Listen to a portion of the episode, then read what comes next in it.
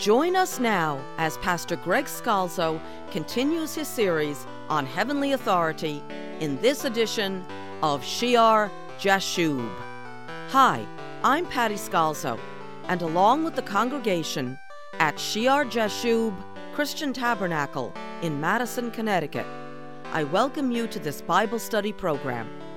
Today, we will be listening to the conclusion of a sermon my husband taught as part of the section on the glory of the new covenant and the glory of the new covenant ministry. When we left off, Pastor had just read from 2 Corinthians chapter 3, verse 18. Remember to join us on the web at www.shearjashub.org for serious Bible study and information about our church. Let's return to the message by Pastor Greg Scalzo.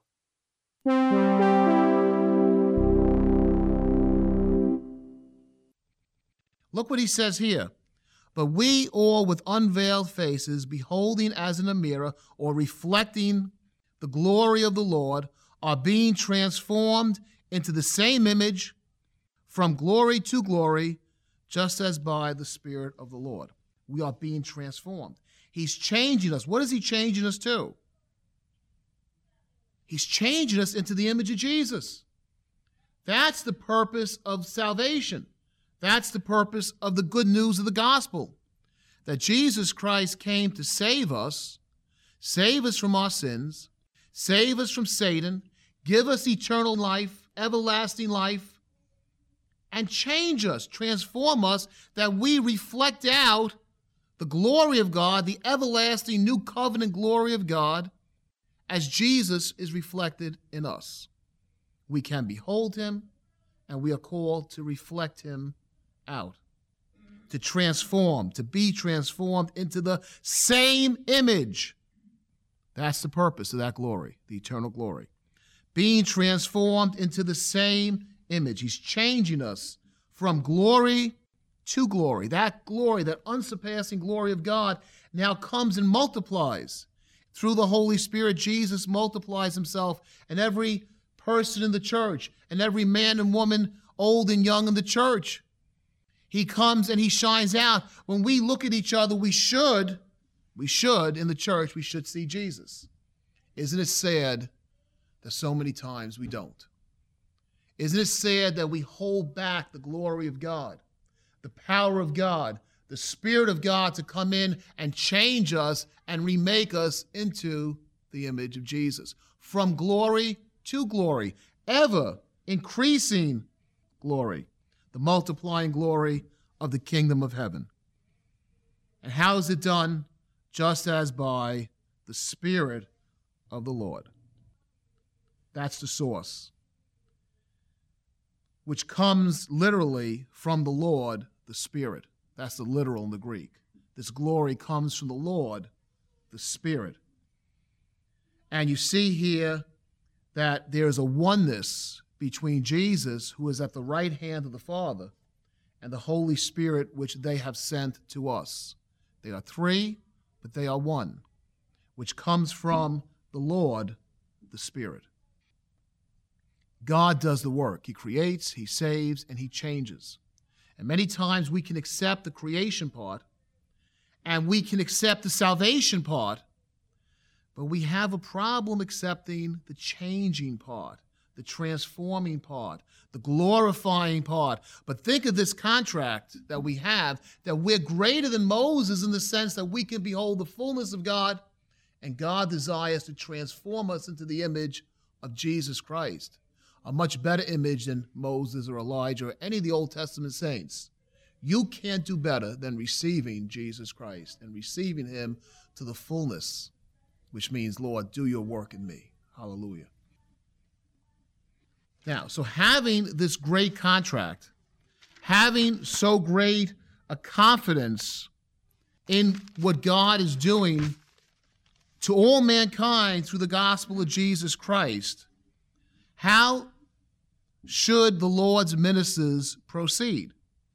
And that's why he starts speaking about the ministry they have, not according to the letter, but according to the Spirit. He does not need letters of recommendation. They are his epistle. The Holy Spirit has written upon them. So he concludes in chapter 4, verse 1 from this discussion of the glory of the new covenant. He says, Therefore, since we have this ministry, as we have received mercy, we do not lose heart. Since we have this great ministry that we are privileged to minister this gospel of the new contract in Christ Jesus, transforming people from glory to glory, the surpassing beauty and value, eternal value of this ministry, of this contract, makes us not lose heart. What can the devil throw against us when we have such a calling? That's what Paul's saying. And you know, Paul went through a lot of suffering. He got beaten, he got stoned, he got shipwrecked. He'd had trouble from the devil making nature come against him with bears and snakes. He had trouble from the Jews. He had trouble from the Gentiles. He had trouble from Rome. Even some of his own people that were with him would abandon him. And yet, what drove Paul on in ministry? Therefore, since we have this ministry, this great glory, we do not lose heart. How can you lose heart when you're talking about all eternity? There's a big picture. Paul sees the large picture. Unfortunately, many times, all Christians and many of those in ministry will, it's very easy to lose the big picture. The devil ties us down. He tries to bring us down with all types of, of deceptions and burdens and things to snag and keep us from going forward. Paul sees the large picture, and that's what motivates him, and that's why he has the zeal that he does to keep going. We do not lose heart. And he says, as we have received mercy, since we have this ministry, as we have received mercy. It's through mercy. Remember, Paul. Paul persecuted Christians. It's not that Paul is so great. He knows it's the mercy of God that has called him. Called him to do this work, which is to bring all men and women to Jesus Christ in the same place, all reflecting with unveiled faces the glory of God. And he says, verse 2 knowing we have this ministry, but we have renounced. And listen to this this is a, a good scripture for ministers today, modern ministers. They would do well to listen to it.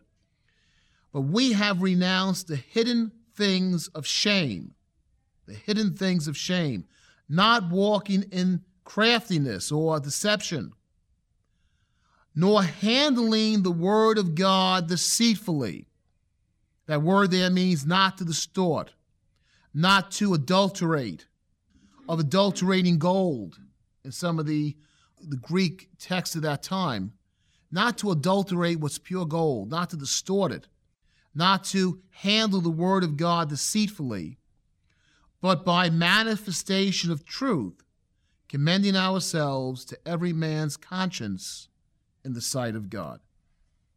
There is a foundation in the Bible that these people that believed in Jesus Christ were concerned with the truth. When you read the letters of Paul and Peter and James, you know you're not reading the letters of somebody that's trying to con or manipulate. You can feel their hearts. These are people that would die for the truth. They won't die for a lie, but they'll die for the truth. That's what makes it so ironic that all these modern theories of people changing the scriptures when the early Christians loved Jesus Christ and they loved the truth. They would die for every word of the scripture. Those that I've seen that I've come in contact that you talk to them, they say, oh, the church changed the Bible, are usually those that have never read it. If you say to them, did you read it? They usually say, well, no. Because if you read it, you know these are honest people that are very, very concerned for truth the manifestation of truth, making sure what they say is exactly what God wants them to say, knowing that they serve an awesome God, and woe if they change God's word. He says here, but by the manifestation of truth, setting forth the truth plainly, we commend ourselves to every man's conscience. That's the value of the Word of God. They value the Word of God, they value truth. This was the foundation of their message. And they knew if they spoke the truth, if a person's conscience is in the right place, they'll know that these people speaking to them are speaking from God. He says, We commend ourselves. They don't need letters of recommendation, they commend themselves to every man's conscience. You know if you hear something, if your heart's in the right place, and we got to be careful because the devil can deceive us, our sins, our selfishness. But when we get out of that selfish place, when we get into the place that we really want to know the truth, you know if what someone's speaking to you is the truth. You know when you hear the words of Jesus Christ in the Bible that they're true. You know when you read these letters that they're true. God gives us a Geiger counter to know what is good and holy and just. Doesn't even the sinner know that Jesus Christ is holy and true and just? When you hear them take the name of God in vain because they want to curse that which is good, usually Jesus' name is right there with it because they know he's a good man. And they take pleasure in, in using his name as a curse because he's a holy man. He's the holiest person that ever lived. There's a Geiger counter in every human heart to point the way to Messiah if we're true to ourselves and we don't want our version of the Messiah, we want God's version, God's true Messiah, we will see Jesus. So he appeals, he says, the manifestation we bring, we show by the Spirit of God, the truth of God. And when we have presented it, when Paul speaks it, and he speaks the truth of the gospel, and the Holy Spirit testifies to it, he just commends himself to every man's conscience, and he does it in the sight of God. Remember back in chapter 2, verse 17, we are not as so many peddling the word of God, but as of sincerity, but as from God we speak in the sight of God in Christ. He knows everything they do, God sees it, and God will call it into account. They are zealous for truth and accuracy. We renounce the hidden things of shame, not walking in the craftiness or deceitfulness, nor handling the word of God deceitfully or distorting it or adulterating it. That word again means to ensnare, to corrupt with error. It is used, I mentioned, of adulterating gold or wine. People that take and twist, and they don't treat God's holy word with the same respect as Peter and Paul and the early Christians. Not distorting the Word of God, not handling the Word of God deceitfully, not adulterating the Word of God.